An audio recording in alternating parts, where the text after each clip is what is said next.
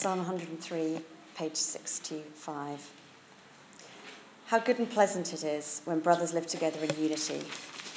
It is like precious blood poured on the head, running down on the beard, running down on Aaron's beard, down upon the collar of his robes. It is as if the dew of Hermon were falling on Mount Zion.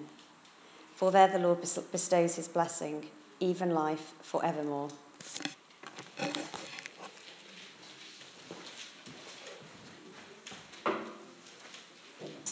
Good morning, everybody. Nice to see you. My name's Ali Gordon. I'm on the leadership team here at Christchurch Hillsfield. Andy's away on holiday at the moment with Sarah and the lads, and Ash has been away for uh, a couple of weeks as well on holiday. So I've been asked to step up and step in and to speak on this psalm this morning. And I can honestly tell you, it has been an absolute joy to read this psalm over the last couple of weeks. It's a very short psalm, and as it was read to us, you might have been thinking, crikey, how do we get a whole sermon out of three verses? So I prepared a brief hour or so on this uh, particular text. That was a joke, uh, by the way. It's a very simple psalm, and actually, the message that I'll bring is really the message of the psalm, as it should be, and that is how good and pleasant it is when God's people live together in unity. That's it. If you remember one thing, just remember that. There are actually, having said that, two points, and if you're taking notes, and uh, I hope that you can, um, two points. The first point is how good and pleasant it is when God's people are united. And the second point is how can we express unity in Christ today? How do we express unity in Christ today? So that's an idea of where we're, we're going to. Um, but let's begin by praying, shall we? Let's pray. Heavenly Father, thank you that you are a God who speaks. And you spoke all those years ago when you inspired the psalmist to write these words. You speak just as audibly today through these same words. Help us now to hear your voice as we look at this psalm together. And help me to reflect faithfully what you'd have us hear today to strengthen your church and to unite your people. In Jesus' name, amen. This has been a season of weddings, has it not? And over the last couple of months, we've celebrated with Aidan and Dimity, with Joy and with Garrett, with Charlotte and Ed, and then yesterday with Jess and James up at St Helens Church. We've had a lot of weddings in the church, and it's been like the summer of love in a way. And I wonder quite what's in the water at the moment. Be careful as you drink it. And they're such great occasions, weddings, aren't they? I really love uh, a wedding. We all get dressed up in our finery, and in the Gordon household, it's a rare occasion when we get to get dressed up like that. Anna gets to wear a nice dress and swanky shoes, and I get to wear something that's actually been ironed for an occasion. Uh, and Lily loves it. Lily loves the weddings as well. And weddings are great. You get all the good food, you get all the good wine, you get to dance. And I have to say, last night, DJ Tom Duckering, he brought the music. And, uh, well, James and Susie, you guys brought the dancing, it, it has to be uh, said. But you get the dancing, and that can be a good thing or a bad thing, depending on your point of view. Um, my favourite part of yesterday actually was looking out. I was leading the music and looking out and seeing people sing and watching Christians sing together praises about Jesus, united singing as they praise.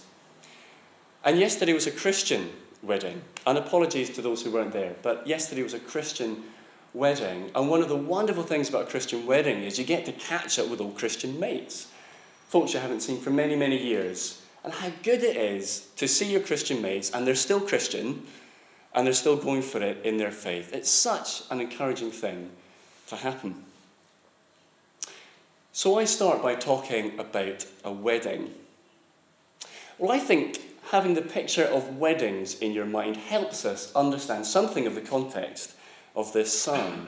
Now, it's not a psalm about a wedding, neither was it written to be sung at a wedding. But the idea of celebration, God's people together, dancing, music, all helps us understand the context of this psalm. In fact, it's worth just thinking about the context for a moment. This is a song of ascent now, there are 15 songs of ascent written all together. It seems likely that there were songs that were sung as pilgrims went up to Jerusalem for one of the three major festivals of the Jewish calendar. And we're about 800 years before Jesus was born here for the time frame. Pilgrims would have come from all across the country and they travel up to Jerusalem, both physically going up because Jerusalem was on a hill, but also metaphorically. It's like when we say you're going up to London. You know, it's the capital city, it's the epicenter of our country. So we kind of we go up. It's like that going up to Jerusalem. And they would have gone to celebrate. They would have gone to celebrate God's goodness and his provision, his bringing them out of slavery and into a new land likely representing tribes from right across Israel and possibly even the northern and southern kingdoms represented together. So friends would have been reunited, old family bonds would have been strengthened. In many ways, it really would have been like a Christian wedding today. And there'd be food, lots of wine, lots of meat, so all your South Africans would have loved it. And if you read back to Leviticus, look at all the meat that had to be sacrificed and eaten. And the thing is, it was a religious requirement to eat all the meat. How good's that? And how many religions do you know that, that instruct you to finish all the meat? Can't, can't put it in the freezer for later on. You know, this would have been a really great celebration. And imagine then how, towards the end of the celebrations, perhaps those pilgrims would have sung this song as they'd met with family, as they'd eaten together, and they'd sing, How good, how pleasant it is when God's people live together in unity. Or maybe in another sense, it might have been a little bit like when, as a church, we go to Revive. Now, if you're new to church, Revive is kind of like a a sort of jolly that we go on, where all the churches who are part of our church network meet together once a year. And it's a celebration. So we sing, we eat, we eat lots of meat, uh, we catch it with old mates. And more than that, it's a time when we celebrate what God has done for us, isn't it? It's a time when we celebrate what He's done for us as churches, but more so what He's done for us through the Lord Jesus Christ. We read His Word, we pray, we sing about how good He is, we celebrate, and it's good and it's pleasant. This year in our home groups, we've been doing something of a Bible overview, and we've looked at how God's people, through generations in the Old Testament, were split and scattered into foreign countries as generation after generation were torn apart, enslaved, through years of raiding parties, through terrible leadership, through warring factions. Can you imagine then what it would have been like for these pilgrims as they came back to Jerusalem on that dusty road up to Jerusalem in the heat of the day, thinking, We're coming home. We're returning again to our spiritual home, and we're going to worship God with our old mates and with our kin. This idea of coming together, of celebrating unity, it would have been very much in their minds. So let's dig into the text, shall we? And this is our first main point then how good and pleasant it is when God's people are united. So the psalmist begins with this bold statement How good and pleasant it is when God's people live together in unity. The psalmist gives us two pictures to illustrate just how good and pleasant it is for God's people to be united. The first is a picture of precious oil, and the second one is a picture of dew on Hermon. So these are our kind of two subpoints, right? Precious oil is one, refreshing dew is the second. Let's start with precious oil. Verse 2 reads, It is like precious oil poured on the head, running down on the beard, running down on Aaron's beard, down on the collar of his robe. Now, I did think it'd be good to have some kind of visual aid here, and as I prepared, I thought, who in church has a really good beard? And uh, maybe we could pour some vegetable oil down that beard and uh, down that shirt. But honestly, I, um, I couldn't really think of anyone. So you you'll, you'll be glad not to be embarrassed. Although Andy came to mind. Andy Fenton, our vicar, has been growing a beard. It may be lucky for him, he's on holiday. Andy shaved it last week as well, didn't he? But you really need to imagine a really big, bushy beard for this one, not just a cool kind of Hoxton beard, something really big and, uh, and bushy. And think about the oil pouring down. Now, in this Jewish society, oil would have been regarded as a luxury item. Very expensive item, a little bit like perfume or expensive aftershave today. So, for the Jews to pour the, the oil over the beard so it runs down onto the collar, well, really, it's, it's an overly exuberant image of great abundance. And that oil would have been scented, it would have smelled quite nice actually. This particular type of oil was used for anointing Aaron's beard, and it was used for the ceremonies at the temple. It would have had a beautiful aroma to it.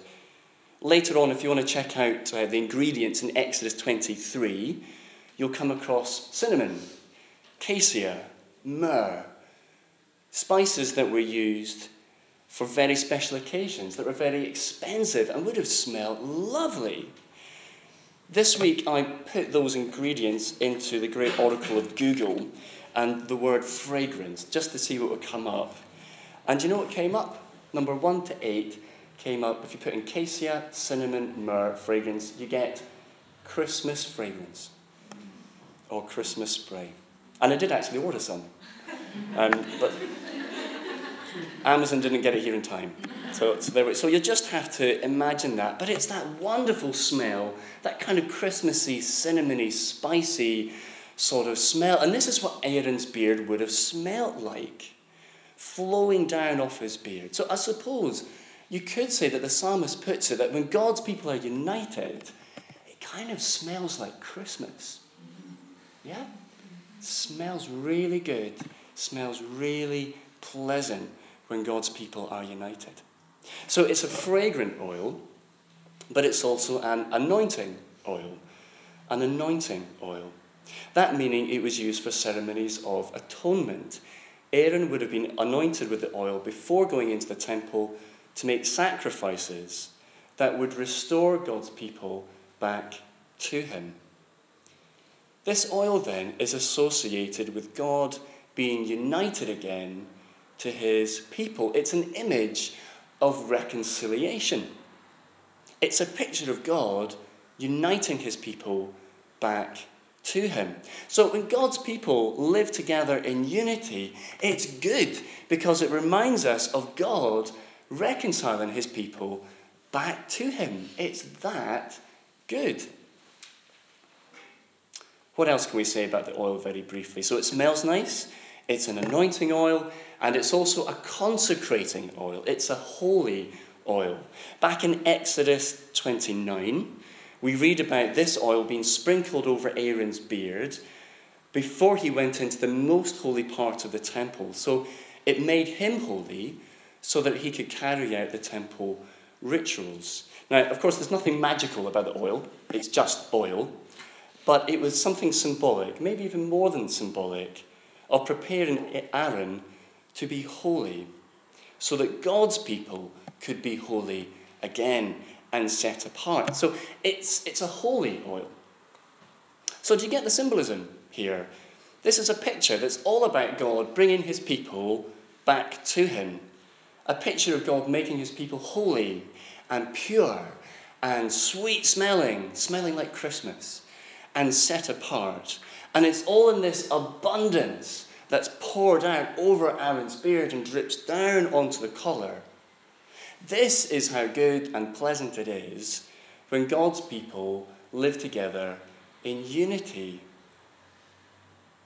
It's that good. The second picture that the psalmist gives us is that of dew on Hermon. Verse 3 reads, It is as if the dew of Hermon were falling on Mount Zion. Well, a couple of weeks ago, a few of us were uh, pretty glued to the TV and to Wimbledon, and I know some of you actually got up to Wimbledon, just a few miles from where we're sitting here. And this year, apparently, it was one of the hottest Wimbledons on record. And if you're sitting there in centre court during one of those games, one of Andy Murray's games in particular, it would have been absolutely baking hot. And can you imagine what that would have been like for those players when, after that hot game, finally they could get back to the changing rooms, get a cold shower, pick up a, a pint of some cold fizzy drink, and refresh themselves with cold water and cold drink. That would have been a really lovely thing. It would have been great even if you were just watching the tennis to have a cold shower halfway through, particularly the final, actually. So, can you imagine then this situation for these Jewish pilgrims as they go up to Jerusalem? Many of them traveling for many days. If they were traveling for the feast of the first fruits or the feast of booths, which happened in the hot and dry season, well, it would have been really hot indeed. Apparently, between May and October, no rain falls in Jerusalem, or at least very little rain falls in Jerusalem. And if they were traveling at that time, going up the hill towards Jerusalem, can you imagine how pleasant that picture would have been of dew falling down Mount Hermon onto Mount Zion? And Mount Zion, of course, is in Jerusalem where they were headed towards. Hermon is a mountain, not just a fella's name. Mount Hermon is the highest peak in the kingdom, and it was covered in snow. It's a snow capped mountain. So there would have been water running down Hermon more or less all the way through the year. And for an agricultural community like the Jewish community at that time, that picture of water and dew would have been absolutely vital. The dew brings growth, uh, not just refreshment, but agriculture and flourishing of their crops. So, what's it like when God's people live together in unity? Well, it's as good as precious oil, and, and it's as pleasant as refreshing dew that brings growth, that brings a flourishing of life. Wouldn't it be really great to be part of a church like that? Wouldn't that be amazing? To be part of God's people united in that way. Where there's unity, growth, flourishing, refreshment, where the gospel's going out, where people are getting taught well about Christ, people's lives are changed, where people are coming to know Jesus, where we're growing together not just in numbers but in faith, in our understanding, in our enjoyment of God where we encourage one another, where we support one another. Wouldn't that be great? I have to say, I don't think we're doing too badly at unity in the church, okay? I'm not too worried. As far as I'm aware, I don't think there are major fallouts in the church. And we should be thankful to the Lord for that. But it's something that we need to work on, don't we? And pray for. Verse 3 concludes for there the Lord bestows his blessing, even life evermore. There the Lord bestows his blessing. Geographically, at that time, God's people would have met around Jerusalem. There would have been a physical geography to their unification. That was their spiritual home, that's where they belonged. For us now, it's kind of different. We, we have a different geography. We unite around something very different. We unite around Jesus Christ. He's our geography, if you will. He's who binds us together. Now, today, I think we could say we're kind of a fairly individualistic society. Um, you know, we kind of think mostly for ourselves. And that individualism sometimes maybe even creeps into the way we think about church, or even the way we think about our own faith. So, if I was to ask you, why did Christ die on the cross? I don't know, you might say something like, He died to save my sins, or He died that I might return to God, or He died that I might be able to go to heaven. And of course, all those things are totally true and totally right, but they're very individualistic. They're very about me and about the I. Jesus also died to purify his people, to unite all of his people back to him, according to Ephesians, You see, Jesus died to save his entire church and individuals who are a part of it. And for God's people back then, well, they lived in a very different kind of cultural environment, a very different worldview, if you will. Their focus likely was actually much more on community than our focus would be today. When they sang this song, they'd be thinking about God uniting us, that we are united to Him. And in being united to God, we're united to one another. Now, it may be helpful here to think about unity collectively in terms of Bible overview. Now, we've been doing a Bible overview this year, and it's helpful just to think through back through that uh, Bible overview when we think about particularly unity and disunity. So, very briefly, then, at creation story, God creates the world. He created man. It's good for man. It's not good for man to be alone. So he creates woman. Man and woman, they are united together. Always good. But then we see disunity. There's a breaking down of those relationships as unity goes wrong. Adam and Eve are blaming each other for the apple. They're disunited. They're cast out of God's presence. They're disunited. Then we read about Cain and Abel, murder. Immediately we see strife, we see disunity, we see people who don't want to live together. Sin brings disunity. Mankind tries to create unity through building a tower, the Tower of Babel, as if to say we can be united through building a tower and we don't need God to build that tower. And that doesn't work out particularly well for them, does it? They end up scattered, and God Himself scatters them, and there's disunity. Immediately, the next chapter, God's promise to Abraham I'll make a great nation through you. One nation will come from one man, one united nation from Abraham. The people were called out to Egypt, called out of slavery, and for a moment they were united in the land, but then they continued to sin. And their stubbornness and their sin leads to civil war. North against south, divided, disunited again. And then exile. The people are scattered, disunity, and the prophets begin to speak of one one man who would come to unite the people once again. And of course, we know that person to be Jesus Christ. So, if you will, keep your finger in Psalm 133 and join me in Ephesians chapter 1. That's page 1173.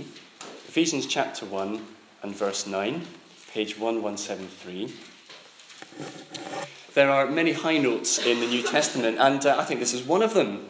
Here we see God's plan for his entire universe. Hold on to your hats. So, Ephesians 1, verse 9. God made known to us the mystery of his will according to his good pleasure, which he purposed in Christ, to be put into effect when the times reach their fulfillment, to bring unity to all things in heaven and on earth under Christ. Okay, this is where history is going. This is what the future holds. God is bringing all things together, all things in heaven and on earth, united under the one head of Jesus Christ. So it's interesting then that as a book, Ephesians talks an awful lot about how now Christians should live together, how we should treat one another. It's as if to say, if this is where history is going in the future, let's think about living now in the light of that great future. And then at the end, to Revelation, we read about Jesus returning to his people, heaven coming down to earth, and God and his people living together in perfect unity. Sin can't ruin it anymore. Not even death can separate us from the love of God and being with him in his new creation forever. This brings us back again to the wedding, because it's a wedding feast that we read about in Revelation. A brilliant wedding feast where the church is the bride and Jesus is the bridegroom, and there's lots of food, and there's wine, and there's singing, and there's dancing, and we'll be dancing much better than I danced last night, that's for sure. And all other weddings are really a kind of foretaste of this great, brilliant wedding to come when God and his people are united once and for all. Do you, do you get that sort of smell of Psalm 133 in all of this? The smell of precious oil, the feel of dew from Hermon. How good, how pleasant it is when God's people are united. It's a beautiful picture. And there at the centre of New Jerusalem is Jesus, sitting on his throne, surrounded by all his people from every nation, from all across time, united in songs of praise, worshipping different languages around Jesus. And you see, in one sense, unity, in one sense, unity is the whole goal of the universe. It's all heading towards unity around Jesus. So, this psalm is all about how good it is when God's people are united. And we read it in the context of God's ultimate plan that all things unite around Christ. And it smells good, and the experience of it is pleasant. So we come to our second point, second and shorter point. How can we express that unity as Christians today? How do we express unity in Christ? How then do we work towards that as a church? What does unity look like with other Christians who might think differently from us? What about showing unity with Christians from all around the world who we've never met? Christians who may be suffering under the most difficult of circumstances. How do we unite with them? Three very small subpoints here. The first one, unity in the global church. The second one, uh, unity with Christians who are different from us. And then the third one, unity in our own church here. So, to begin with, unity in the global church. Couple of years ago, I used to work with university students, and my boss there told this great story about going on a mission trip to, uh, to Belgium. And he was at the airport with his wife, and he saw this bunch of people kind of round about um, the gates from all different walks of life young people, old people, um, all really different looking people, and all really getting on. And he said even were singing together. And it's an unusual thing to see at the airport for sure. And he turns to his wife and he says, I bet they're Christians. I bet, from the way they're acting, they're, they're Christians. And she says, Oh, God, what, what are you going to ask? What are you going to ask? So off he goes to ask these people in Belgium, and he identifies who he thinks might be the leader. And he says, I'm sorry, I couldn't help but notice that um, you, you all seem to get on really well with each other. You don't look like you're a family. And I just wonder, could I ask, are, are you Christians? And the guy says, apparently he says, uh, no, no, we're not Christians. Uh, we're Morris dancers. And apparently they happen to be the national Morris dancing team of Belgium. Slightly awkward for my boss then, uh, pulling away from that, that conversation. So I guess, I guess Christians aren't the only ones. We don't have the monopoly on the way that we act together in kind, nice sort of ways. But it does make me wonder: is is there something that identifies us as believers? You know, can you tell a group of Christians at the airport from a group of Morris dancers? maybe less facial hair, perhaps, and less bells and things like that. Yeah, can you tell? Can you see how that looks?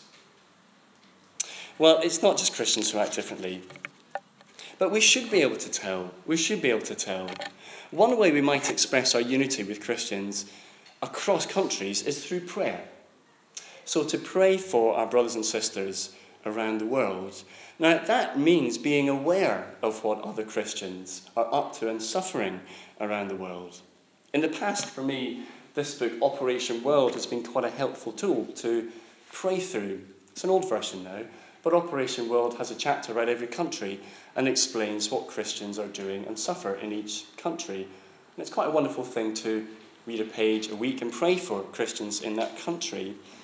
Of course, there are other missionary organisations who we can pray for, like Overseas Mission Fellowship, OMF, Crosslinks, IFES, which is the International Fellowship of Evangelical Students, Tearfund.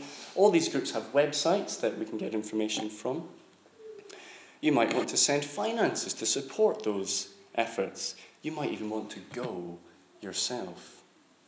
Within our church fellowship, we support various international missionaries, and we've prayed for Donald and Becky today, who are in Mexico. So let's pray for these partners.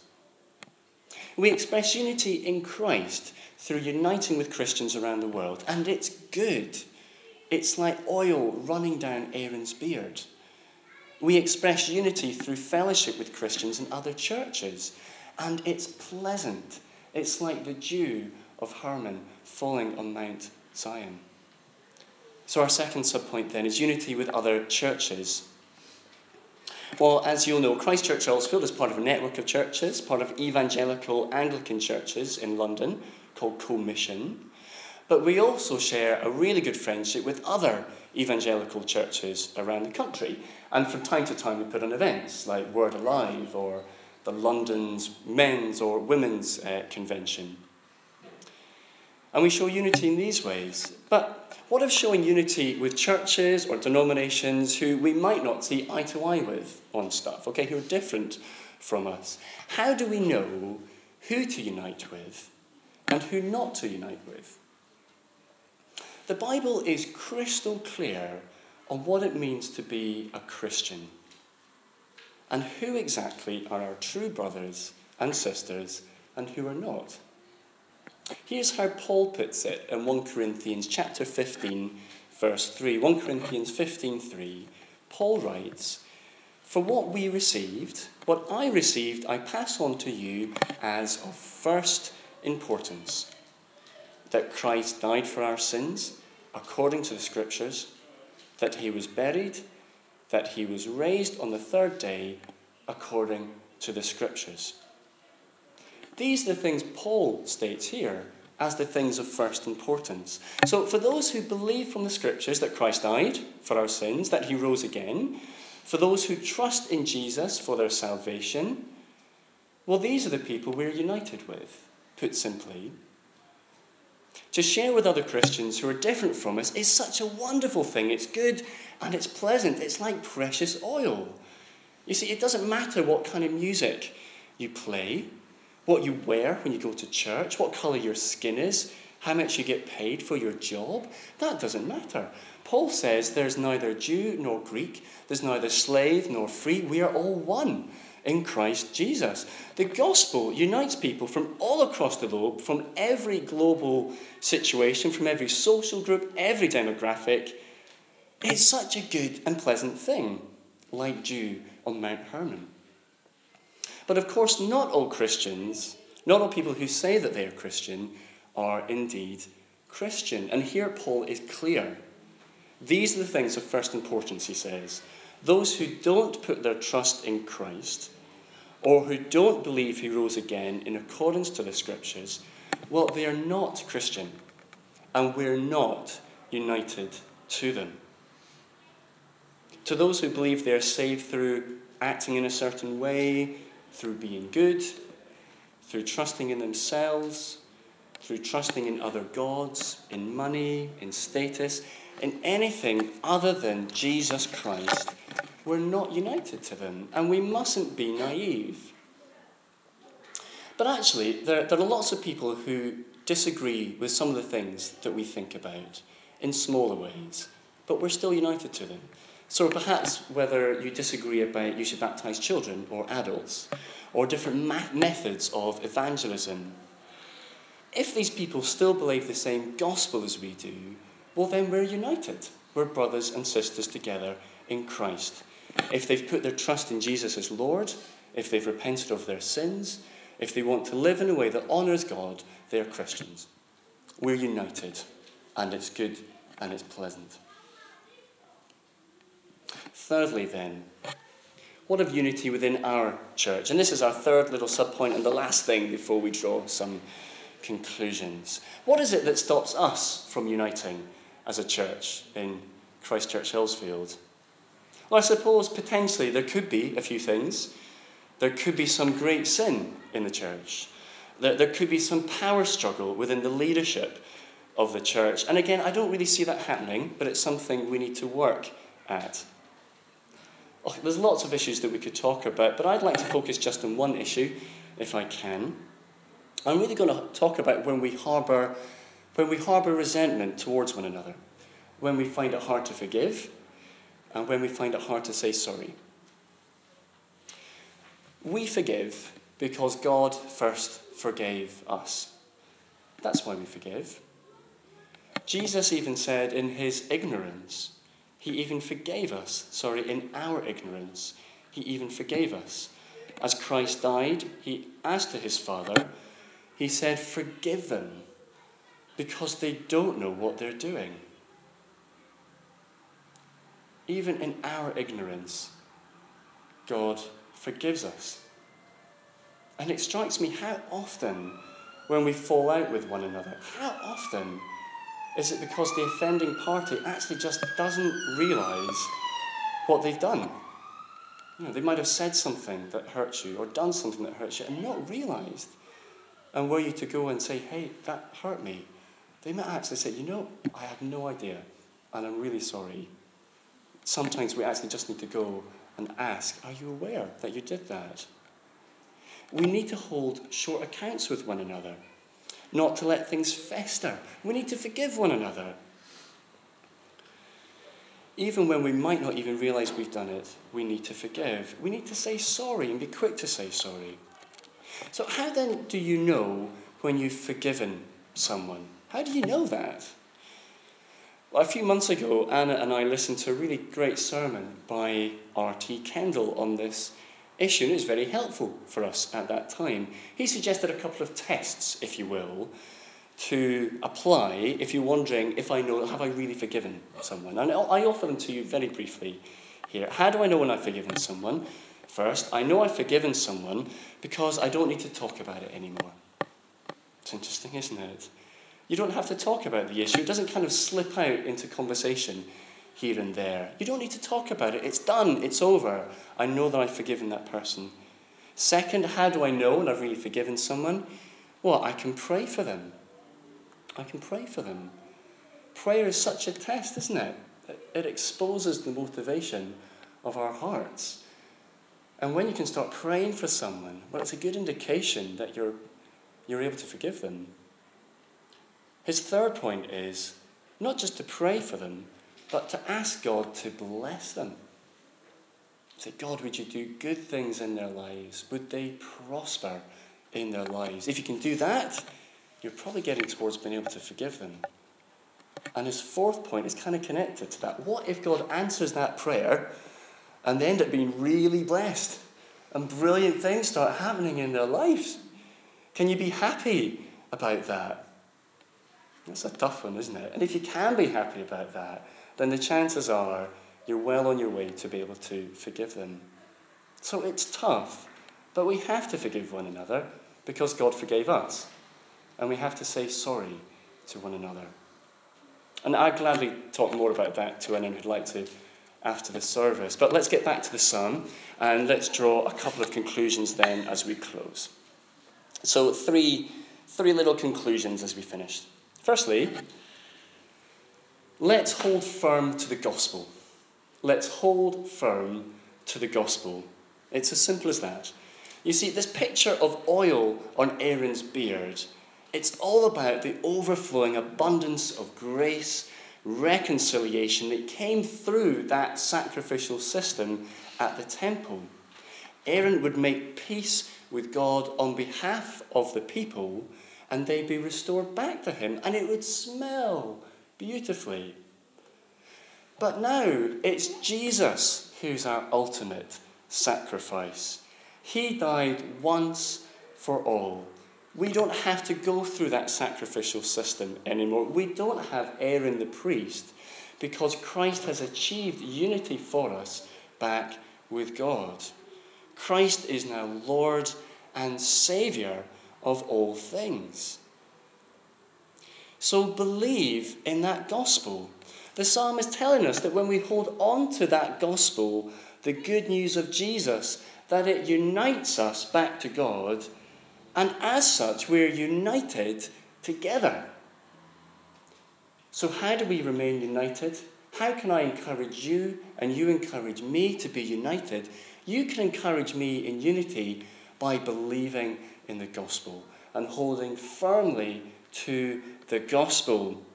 It's like precious oil poured on the head, running down the beard, running down Aaron's beard, down on the collar of his robe. So hold firm to the gospel. Second, well, let's strive for unity. Let's strive for unity.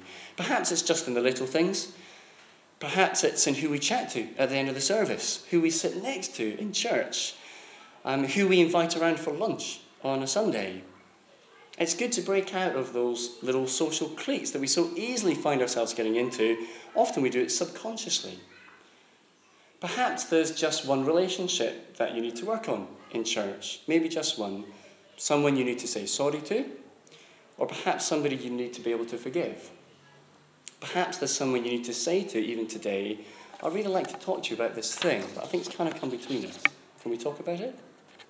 Do that. It's as if the dew of Hermon were falling on Mount Zion. It's refreshing, it brings growth, it brings a flourishing.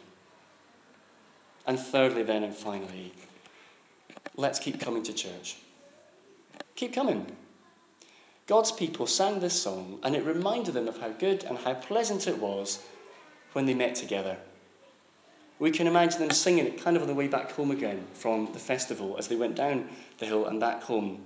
After the food and after the wine, after all the meat, after singing praises, after the sacrifices, after all of these wonderful things, good times with their mates, with family, worshipping God together, like coming back from a Christian wedding like coming back from Revive. You see, we don't just have a relationship with God, we have a relationship with His people. And the psalm says how good and pleasant it is to have that relationship with one another. So that means keep coming to church. As we gather, we're reminded of the goodness of unity. We're reminded about what, where the universe is going, all things united around Christ. We're not just Christians on our own, we're part of His people. And remember then how good and pleasant it is when we do that, when God's people live in unity. It's like precious oil, it's an abundant, life giving thing. It's like dew, it's refreshing and flourishing, and it brings growth, and it's something we can enjoy and work on for there the Lord bestows his blessing, even life evermore. Let's pray. Father, thank you that you delight to be united to yourself and you delight to be united to your people. Thank you for this picture of great unity amongst your people, as fragrant as the reconciliation that came alongside that precious oil, as refreshing as life giving dew flowing from Mount Hermon. Father, would you then help us to cling tight to the gospel as we unite as your people around it? We pray it in the name of He who unites us, in the name of Jesus Christ. Amen.